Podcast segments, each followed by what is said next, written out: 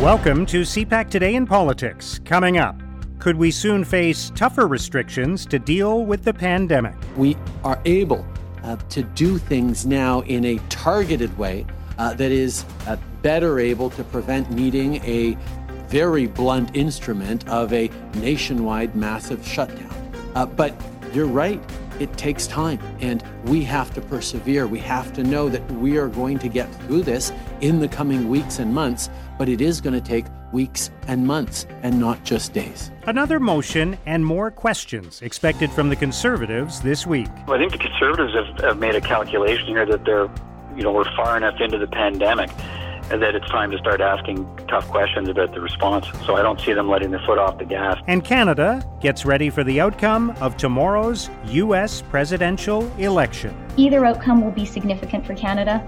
Uh, we have spent a lot of time carefully analyzing what either outcome would mean. It's Monday, November 2nd. I'm Mark Sutcliffe. Let's get right to the top political stories this morning. I'm joined by Peter Van Dusen, CPAC's executive producer and the host of Primetime Politics. Peter, thank you for being with us. Hi, Mark. Uh, good to talk to you again. So, as we start another week, uh, there's a lot of focus naturally on where we stand in the response to the coronavirus. There are decisions being made across the country about what restrictions to have in place. Of course, in the UK over the weekend, uh, they introduced a four week lockdown. Uh, meanwhile, the Deputy Prime Minister and Finance Minister Chrystia Freeland revealed that her app told her, the app that all Canadians are being urged to download, told her she'd been in proximity to somebody who had tested positive. She was tested, the test came back negative. So there's a real world example from within the political ranks of the app being put into effect. Uh, right. So, where do you think we stand at this moment as the debate continues over what should be open and what should not? Yeah, I, I, you know, and I think that's where the certainly where the conversation is moving. It has been moving there for the last, uh, you know, really focused in the last couple of weeks. But so many things to consider. Uh, you're right about Great Britain, Britain and the lockdown. Uh, you know, big numbers again in other European in European countries. You know, Spain, for instance. And I think at all costs, the you know, the narrative in this country is that's what we don't want to have to do. We don't want to have to lock down uh, everything again uh, because of a second wave and yet we we have had to lock down some things in hot spots in different parts of the country, in different parts of different provinces in the country, and go back to a certain number of restrictions. And now what you're seeing, and uh, a lot of it in particular in the province of Ontario and, the province of Quebec, is you know the people who are affected and who have been affected here for eight months are starting to push back and push back pretty firmly. Uh, you know, small businesses in particular, restaurants, gyms, who you know have no indoor dining in the province of Ontario, Quebec. You know, they're shutting down the gyms, and same with Ontario. And you look at the you know the the positive. Uh, test case connection, you know, it's only a couple of percent in in bars and restaurants in the province of Ontario, and those bar owners are going, wait a minute, you know, I'm losing my livelihood for two to three percent, but the healthcare people say, look, it's it's part of an issue around tracing. Uh, you know, the, there are there are less restrictions on the spread and in when you dine in and so on. But I'm not sure those businesses are buying that. So this week I'm going to be watching for a, a lot more pushback and a lot more questions being raised about, um, you know, whose business is being made to suffer and why and on what evidence. And the flip side of that is going to be how quickly now governments respond to more help for these small businesses. You know, we had the federal government announcing new uh, rent relief measures for landlords three weeks ago now, but you know the bill hasn't passed in the House. They're still waiting, you know, for the money to flow, and uh, other promised programs. Uh, so there's there's still lots about this we don't know, lots of uncertainty, and uh, everybody's going to be watching this week to see whether that that spike after uh, gatherings at Thanksgiving and, and, the trend seems to be a little bit positive the last couple of days. Numbers sort of trending downwards. That's going to continue and allow uh, restrictions to be lifted as we, we get into the next few days and weeks here. Yeah, and uh, there's there are more questions coming from the opposition as well. I understand there's going to be another motion from the Conservatives this week, and uh, it's interesting to see how the opposition handles this. And uh, obviously, a balance has to be struck between putting pressure on the government, holding the government to account, making sure the right decisions are being made, but not appearing to capitalize on a crisis. So, what do you expect from the Conservatives this week and from the scrutiny on the government about some of the big decisions they're making? Yeah, I think the I think the Conservatives have, have made a calculation here that they're you know we're far enough into the pandemic that it's time to start asking tough questions about the response. So I don't see them letting their foot off the gas. To your point about where the balance is, I think if the questions are legitimate and the questions are the same questions that are, you know, I mean, how, you know, if you're if you're a, a member of parliament and you've got people in your constituency and growing numbers of them, you know, second guessing the response and demanding answers about the response, uh, do you have a responsibility as their elected official to bubble that up to the House of Commons? Uh, and I think conservatives are taking that point of view that they're they're not uh, they're not taking on the government on any issue that they haven't been you know that hasn't been brought to them by their constituents. You know, leave aside the the the the, the we controversy and efforts to find information about that, but when they're asking questions about the rent review, the, the rent program, and the rent subsidy program, and what other uh, subsidies the government's going to have for businesses, and what's guiding Canada's health response in terms of closing businesses, closing borders, those are all questions that are I, I think are getting asked more and more all the time, and and some of those questions when you when you have conversations, they're the same questions being asked by by liberals and Democrats as well. I think we've turned a bit of a corner from um, everybody in lockstep on the need for response. We're still there, uh, I, I think, in many ways, in terms of elected officials across the country, you know, putting health as the number one, uh, you know, focus that they need to be looking at to make sure Canadians are safe. But you know, that doesn't stop them from asking questions about whether responses uh, being made by governments uh, couldn't be better. And I think you're going to hear more and more of that. Conservatives have another opposition day motion this week, as you sort of alluded to, that's going to uh, touch on that again. If that's the one they call, they'll have till this afternoon to decide if that's what they want the House to debate tomorrow. Uh, but if they do, it'll be all about, uh, again, certain programs and what needs to be done, whether it's being done properly, and, and what else the federal government should be looking at to help those sectors of the economy that have been hard hit.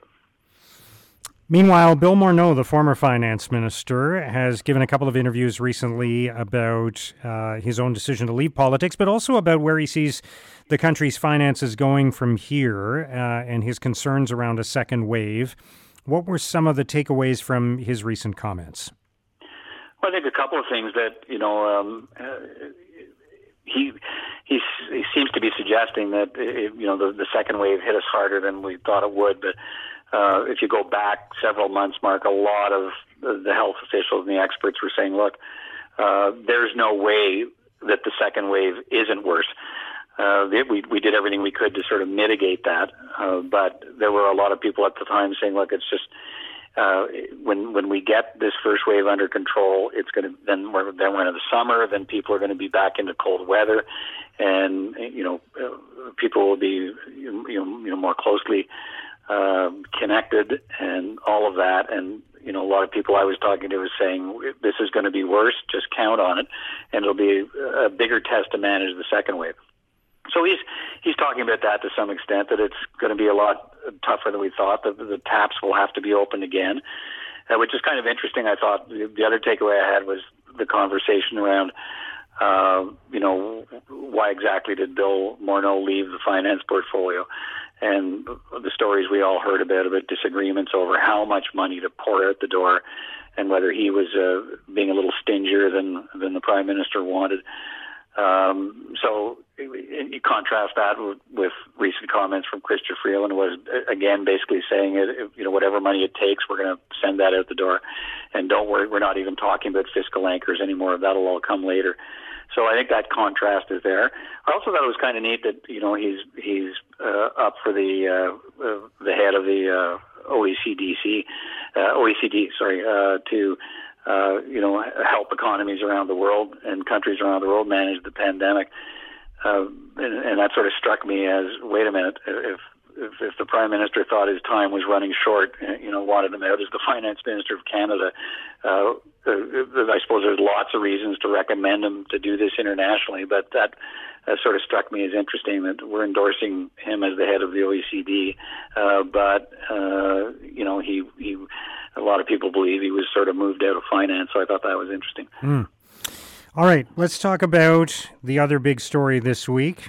The American election uh, tomorrow. Hard to believe that it's that upon a us. Yes, it's a big one. Eh?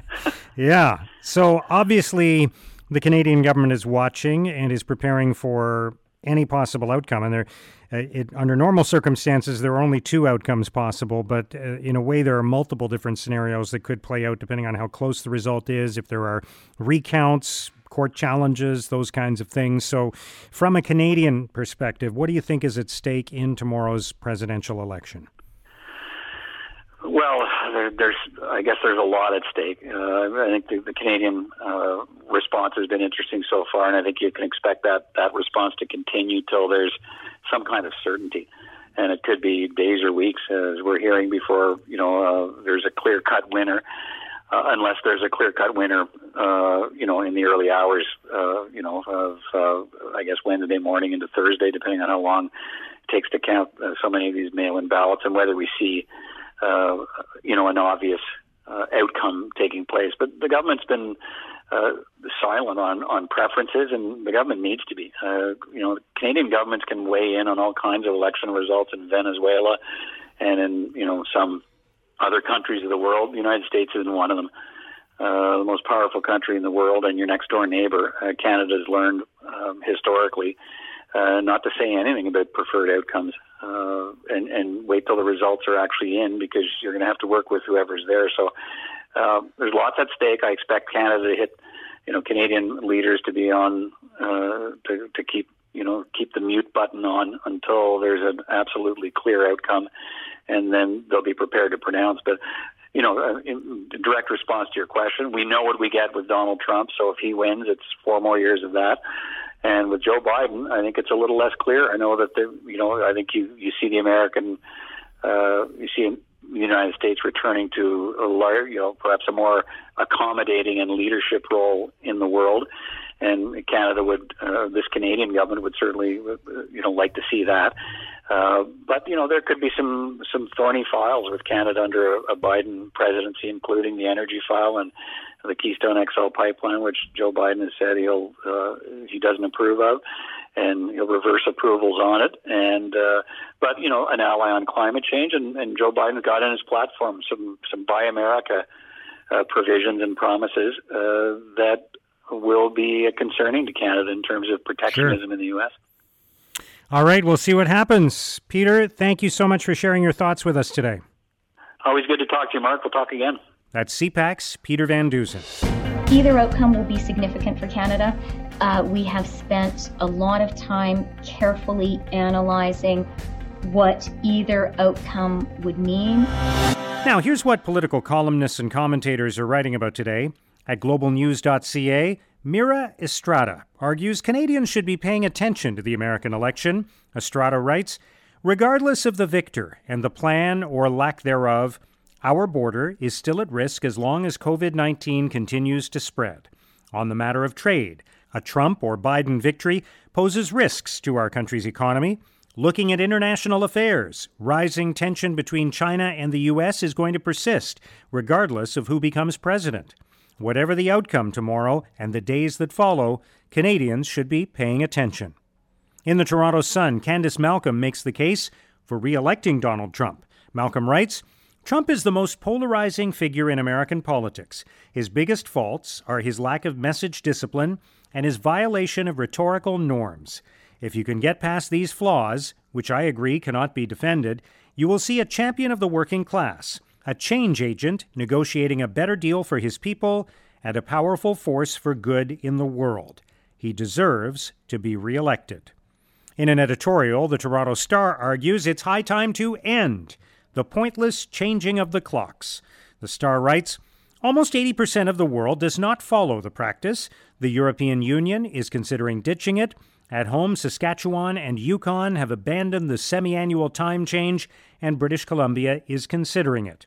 In Ontario, MPP Jeremy Roberts wants the province to move to permanent daylight saving time. He's not the first MPP to seek such a change, just the latest, and it is a move that is long past time. Now, here's what's coming up on Canada's political agenda. While much attention will be focused on the second wave of the coronavirus, as well as the American election this week, CPAC's Martin Stringer tells us there's a lot of political and procedural intrigue going on at several parliamentary committees. Mark, today the Commons Health Committee meets to discuss committee business. This is the same committee which has just extracted from the government the commitment to provide thousands of pages of documents on a wide range of topics, all relating to the government's response to the COVID pandemic. The government has been given by that committee 30 days to provide a huge list of documents, studies, emails, memoranda, and meeting notes. At the same time, the House of Commons Finance Committee is still stuck in an unbroken hearing, being filibustered by Liberal MPs as that committee fights over who will control and who will redact documents pertaining to the We Charity controversy. And at the same time, the Commons Ethics Committee will sit again today, and it is continuing its battles to hear witnesses and get documents concerning the We Charity. Last week, the Bloc Québécois voted with the Liberal government members on the committee and gave them a rare victory when they managed to shut down attempts to acquire speaking contracts between the We Charity and the Prime Minister and his wife, Sophie Gregoire Trudeau. So, Mark, even if people's attention may be elsewhere this week, there will still be a lot of real trench warfare, or some would say the exercise of democracy, going on at a number of committees this week. Thanks, Martin. Also today, the Prime Minister will chair the Cabinet meeting. He will also take part in virtual discussions with the Downtown Surrey Business Improvement Association and cultural community leaders in Winnipeg, followed by a virtual visit to a grade 11 math class at Immaculata High School in Ottawa, along with Minister of Infrastructure and Communities Catherine McKenna. Middle Class Prosperity Minister Mona Fortier will launch the 10th anniversary of Financial Literacy Month during a virtual event. Natural Resources Minister Seamus O'Regan will make a clean technology funding announcement for the mining industry. Small Business Minister Mary Ng will speak virtually at the Montreal Council on Foreign Relations. And Infrastructure Minister Catherine McKenna will attend a virtual news conference for the on road test of an automated shuttle in Ottawa. And that's CPAC Today in Politics for Monday, November 2nd. Tune in to Primetime Politics tonight on CPAC for coverage of all the day's events. Our podcast returns tomorrow morning. Have a great day.